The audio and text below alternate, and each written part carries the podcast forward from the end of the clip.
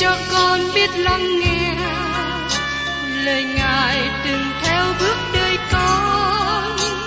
Xin cho con biết sẵn sàng chờ đợi và vẫn nghe theo chúa. Xin cho con biết sẵn sàng thực hành lời chúa đã truyền ban Hân hoan chào mừng quý vị đón nghe chương trình Tìm hiểu Thánh Kinh. Đây là một chương trình học kinh thánh liên tục và hệ thống trong thời gian 5 năm. Chúng ta sẽ lần lượt khảo sát từ sáng thế ký cho đến khải huyền. Mục sư tiến sĩ McGee là người được Chúa dùng để sáng lập và thực hiện chương trình này.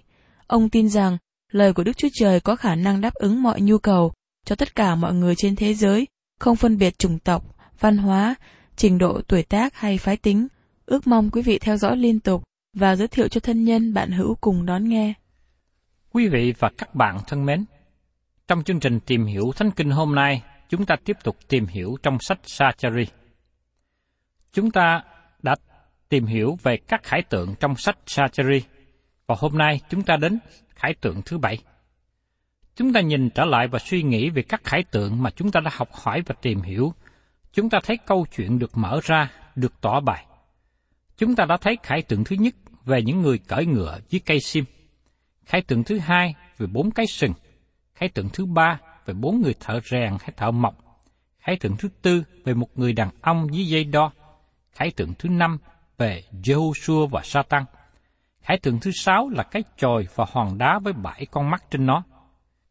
Bốn khải tượng đầu tiên biểu tượng cho sự giải cứu bên ngoài khỏi cảnh làm nô lệ và áp bức ở Babylon. Các khải tượng này cũng nhìn đến thời kỳ sau cùng, khi dân Israel sẽ bị tản lạc ra khắp thế giới, như chúng ta thấy ngày hôm nay. Sau đó họ sẽ trở về quê hương khi Chúa Giêsu đem họ trở về. Khải tượng thứ năm và thứ sáu biểu tượng về sự cứu rỗi bên trong. Thầy tế lễ Jehoshua mặc áo dơ và được Đức Chúa Trời thay thế bằng áo sạch. Khải tượng này nói cho chúng ta về việc dân chúng Israel được quay trở về quê hương với một mục đích, nhưng họ không thể được sử dụng. Bởi vì tội lỗi trong họ, họ phải được trở nên thanh sạch, nhưng họ không thể tự mình làm cho thanh sạch. Tôn giáo và lễ nghi của họ không thể nào làm được điều đó. Sự rửa sạch này phải đến từ một người bên ngoài. Trong sách tiên tri Esai đoạn 1 câu 18 chấp rằng, Đức Sô Va phán, Bây giờ hãy đến, chúng ta biện luận cùng nhau. Dầu tội các ngươi như hồng điều sẽ trở nên trắng như tuyết, dầu đỏ như son sẽ trở nên trắng như lông chiên. Chính Đức Chúa Trời ban cho họ sự cứu chuộc. Ở trong phê rơ đoạn 1, câu 18 và 19 nói như sau. Vì biết rằng chẳng phải bởi vật hay hư nát, hoặc như bạc, hoặc vàng mà anh em được chuộc khỏi sự ăn ở không ra chi của tổ phụ truyền lại cho mình, bèn là bởi quyết báo đấng Christ, dường như quyết của chiên con, không lỗi không vít. Sự rửa sạch này chính là sự cứu rỗi. Và ở trong sách tích đoạn 3, câu 4 và câu 5 nói thêm. Nhưng từ khi lòng nhân từ của Đức Chúa Trời là cứu Chúa chúng ta, và tình yêu thương của Ngài đối với mọi người ta đã được bày ra, thì Ngài cứu chúng ta, không phải cứu vì việc lành của chúng ta đã làm, nhưng cứ theo lòng thương xót Ngài bởi sự rửa và sự lại sanh và sự đổi mới của Đức Thánh Linh. Giờ đây, Joshua thầy tế lễ cả được sạch. Các bạn có thể nghĩ rằng ông sẵn sàng để phụng sự không? Ông chưa có sẵn sàng. Giờ đây chúng ta đến khải tượng, chân đèn bằng vàng mà nó chỉ cho chúng ta cách nào Joshua hoàn thành chức vụ thầy tế lễ cả. Bây giờ mời các bạn cùng tìm hiểu đến khải tượng về chân đèn và hai cây olive. Đoạn, thiên sứ nói cùng ta trở lại đánh thức ta như một người đương ngủ bị người ta đánh thức. Tôi xin kêu gọi các bạn chú ý một lần nữa về sự kiện Sacheri tỉnh thức khi ông được ban cho các khải tượng này. Đến thời điểm này, ông được ban cho sáu khải tượng lớn. Sacheri đã làm việc khá mệt nhọc trong đêm đó và đến đây là lúc ông cần nghỉ ngơi một chút. Sau khi ông được ban cho sáu khải tượng, ông thiêu thiểu buồn ngủ. Giờ đây thiên sứ làm cho ông tỉnh dậy, bởi vì Sacheri không phải được ban cho khải tượng trong chiêm bao, như ông thấy khải tượng bằng mắt. Tiếp đến trong Sacheri đoạn 4 câu 2, người nói cùng ta rằng, ngươi thấy gì? Ta đáp rằng, tôi nhìn xem, kìa, một cái chân đèn bằng vàng cả và một cái chậu trên chót nó. Nó có bảy ngọn đèn, có bảy cái ống và mỗi ngọn đèn ở trên chót nó. Chân đèn này chính là đèn bãi ngọn được đặt trong nơi thánh của đền tạm, trong đồng vắng và sau này được đặt trong đền thờ ở Jerusalem. Trong thời của chúng ta, chân đèn bãi ngọn này là một trong những biểu tượng cho quốc gia Israel.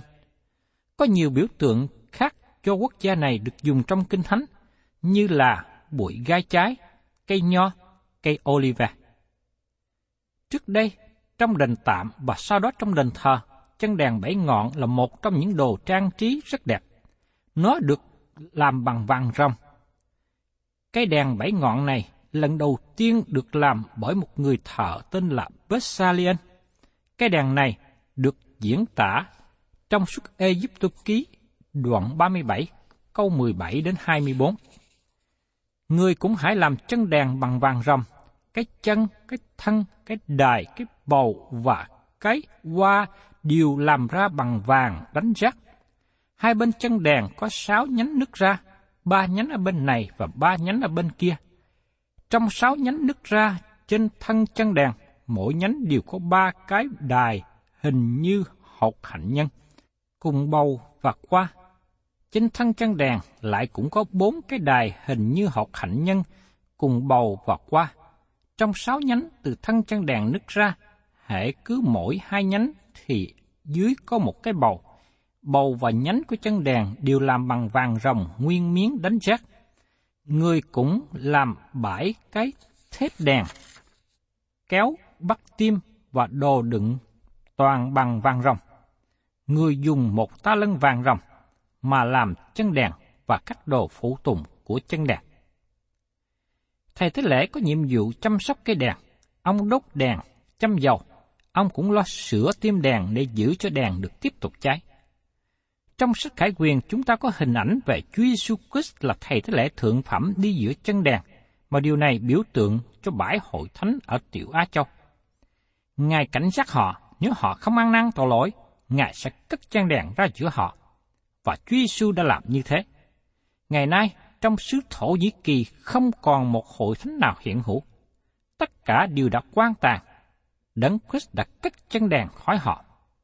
Ngày nay có nhiều nơi thầy tế lễ thượng phẩm của chúng ta đóng cửa hội thánh. Họ không còn giảng ra lời của Đức Chúa Trời. Chúa Giêsu là người sửa tim đèn và Ngài cũng tắt đèn nữa. Tại đây trong khải tượng của Sacheri, hình ảnh quốc gia Israel được biểu tượng bởi chân đèn mà trong tương lai nó trở nên chứng nhân cho Đức Chúa Trời trong thế gian. Và một cái chậu trên chót nó có bảy ngọn đèn. Đây là một điều mới mà nó được thêm vào. Các bạn không tìm thấy sự hướng dẫn nào được ban cho môi xe như thế trong khi làm kiểu mẫu cây đèn nguyên thủy. Các chậu giống như một bình dầu nhỏ cho bảy cái đèn. Dầu là một yếu tố quan trọng trong khải tượng này. Chân đèn nói về đấng Christ, đèn với dầu nói về Đức Thánh Linh. Chúng ta có một hình ảnh rất tốt của Đức Thánh Linh về dầu của chân đèn. Đây là một hình ảnh biểu tượng tốt nhất trong Kinh Thánh. Trong khi dầu biểu tượng cho Đức Thánh Linh, sự sáng được ban cho biểu tượng Đấng Christ, bởi vì Ngài là sự sáng của thế gian. Chân đèn có thể là hình ảnh trọn vẹn về Đấng Christ mà biểu tượng của đền tạm được ban cho chúng ta. Kích thước của chân đèn không được đề cập đến, bởi vì không thể nào đo được thần tánh. Kiểu mẫu của chân đèn này rất tuyệt vời, với quá hạnh nhân nở ra trên mỗi ngọn đèn được đặt nối tiếp nhau. Chúng nó được đổ dầu và các tim đèn được sửa tốt. Khi Chúa Giêsu chuẩn bị rời thế gian, Ngài nói với các môn đồ của Ngài rằng Ngài sẽ ban Đức Thánh Linh xuống cho họ. Ở trong văn đoạn 16, câu 13 và 14. Lúc nào thần lẽ thật sẽ đến, thì Ngài sẽ dẫn các ngươi vào mọi lẽ thật, vì Ngài không nói tự mình, nhưng nói mọi điều mình đã nghe và tỏ bài cho các ngươi những sự sẽ đến. Ấy chính Ngài sẽ làm sáng danh ta, thì Ngài sẽ lấy những điều thuộc về ta mà rao bảo cho các ngươi. Xin hãy gìn giữ điều này trong tâm trí và xin hãy nhìn vào chân đèn. Chân đèn giúp cho cây đèn với ánh sáng tỏ ra. Bù do đó, sự sáng tỏ bài sự đẹp đẽ và vinh hiển của chân đèn. Trong cùng một phương cách này, Đức Thánh Linh không thể nói về chính Ngài, nhưng bày tỏ sự đẹp đẽ và vinh hiển của Chúa Giêsu Christ. Tiếp đến trong Sacheri đoạn 4 câu 3. Ở kề bên lại có hai cây olive, một cây ở bên hữu cây chậu và một cây ở bên tả. Hai cây olive này được xác định trong thời của Sacheri, một cây biểu tượng cho Sorobaben, ông là con cháu của dòng dõi vua David, và một cây kia là Jehoshua, thầy thế lễ cả. Hai người này trở nên dụng cụ mà Đức Chúa Trời dùng để đem lại sự sáng cho quốc gia Israel và cho họ trở thành sự sáng của thế giới. Như tôi đã tỏ bài, dột Olive biểu tượng cho Đức Thánh Linh. Lời tiên tri cũng được định cho một ngày tương lai trong thời kỳ đại nạn. Điều này được xác định rõ cho chúng ta trong sách Khải Quyền. Ta sẽ cho hai người làm chứng mặc áo bao gai đi nói tiên tri trong một ngàn hai trăm sáu mươi ngày. Hai người làm chứng ấy tức là hai cây olive và hai chân đèn đứng trước mặt Chúa của thế gian. Trong sách Khải Quyền, đoạn 11, câu 3 và câu 4. Trong thời kỳ đại nạn sẽ không còn có người nào đứng về phía Đức Chúa Trời trên đất, bởi vì kẻ chống lại đấng Christ với quyền lực của Satan đã bịt miệng những ai làm chứng trên đất này, ngoại trừ hai người. Đức Chúa Trời nói rằng, qua hai người này, lời làm chứng được nói ra. Đức Chúa Trời cũng nói rằng, Ngài không hề để chính Ngài không có người làm chứng. Trong thời gian đó, sẽ có hai người làm chứng cho Ngài. Họ là hai người nổi bật, đặc biệt. Tôi nghĩ một trong số hai người này là Eli, và người kia có thể là Henoch, Môi-se, Giăng Baptist hay một người nào khác. Tôi không biết. Nhưng sự xác nhận về hai người này không phải là điều quan trọng. Điều quan trọng là Đức Chúa Trời có hai nhân chứng cho Ngài, và họ sẽ làm chứng trong quyền năng của Đức Thánh Linh. Họ sẽ là nhân chứng của Đức Chúa Trời. Đó là lời hứa của Ngài cho tương lai, giống như Ngài đã dùng Soro Ba Bên và Jehoshua trong thời của Sachari. Một lần nữa, tôi xin nói về các khải tượng của Sacheri giống như những cục đá được đặt kế nhau mà nó nói ra một câu chuyện. Nó tỏ bài một hình ảnh trọn vẹn, tốt đẹp khi chúng ta đặt chúng với nhau. Đức Chúa Trời ban cho những khải tượng này cho những người còn sót lại hồi hương để khích lệ họ. Con cái Israel bị lưu đài sang Babylon và bây giờ được trở về hồi hương. Đức Chúa Trời đã nói rõ rằng mọi điều này xảy ra theo ý định và mục tiêu của Ngài. Giờ đây họ đã trở về xứ, họ phải trở nên thanh sạch khỏi tội lỗi và họ cần có mối giao thông tốt đẹp với Đức Chúa Trời. Và do đó họ mới có thể trở thành một nhân chứng hiệu quả cho Ngài. Dẫu rằng các khải tượng được bán cho Sacheri có tính cách địa phương và đã ứng nghiệm trong quá khứ, nhưng các khải tượng này cũng hướng về tương lai.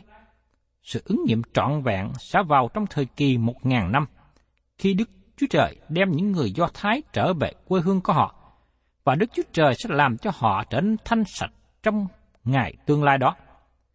Trong Sa-chi-ri đoạn 13, chúng ta thấy một suối nước được mở ra để rửa sạch con cháu David và dân chúng ở Jerusalem. Sau khi được rửa sạch, họ trở nên sự sáng của thế gian, mà đó là điều Đức Chúa Trời định cho họ từ lúc ban đầu. Chúng ta đọc một câu hỏi nổi bật trong sách Khải Quyền đoạn 32 câu 8.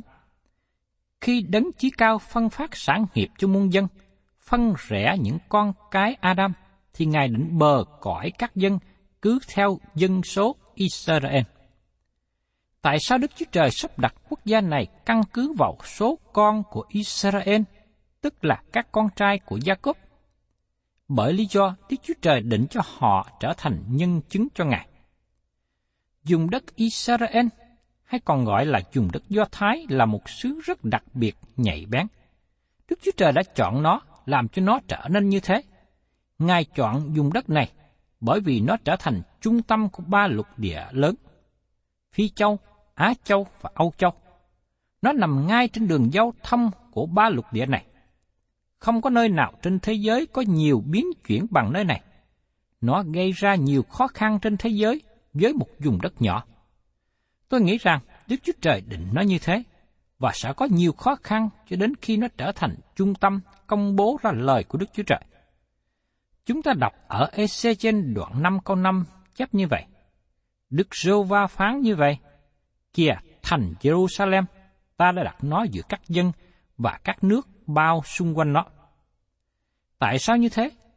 Bởi vì Do Thái trở thành một người làm chứng. Vào một ngày trong tương lai, họ sẽ trở thành một nhân chứng cho thế giới. Một điều lý thú là biểu tượng phổ thông cho Israel ngày nay là chân đèn bãi ngọn. Khi tôi có dịp đi du lịch ở Do Thái, tôi thấy cây vả, cây nho hay cây olive không còn là biểu tượng phổ thông cho dân Do Thái nữa. Nhưng tôi thấy cây đèn bảy ngọn ở nhiều nơi. Vào một ngày trong tương lai, dân Israel, tức là dân Do Thái, sẽ trở thành chứng nhân mà Đức Chúa Trời định cho họ trở nên. Dân Israel đã thất bại trong vai trò làm chứng cho Đức Chúa Trời. Nhưng tôi cũng thấy hội thánh đang thất bại trong ngày hôm nay nữa. Dầu rằng Đức Chúa Trời truyền bảo chúng ta đi khắp thế gian giảng tin lành.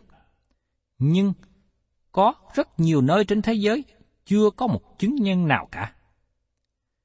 Tôi vui mừng qua công việc truyền giảng trên radio, tin lành đến nhiều nơi chưa được truyền giảng. Tôi nhận được thư của một thanh niên ở vùng quê nói rằng anh biết được Chúa Giêsu Christ và tiếp nhận Ngài khi nghe giảng trên radio.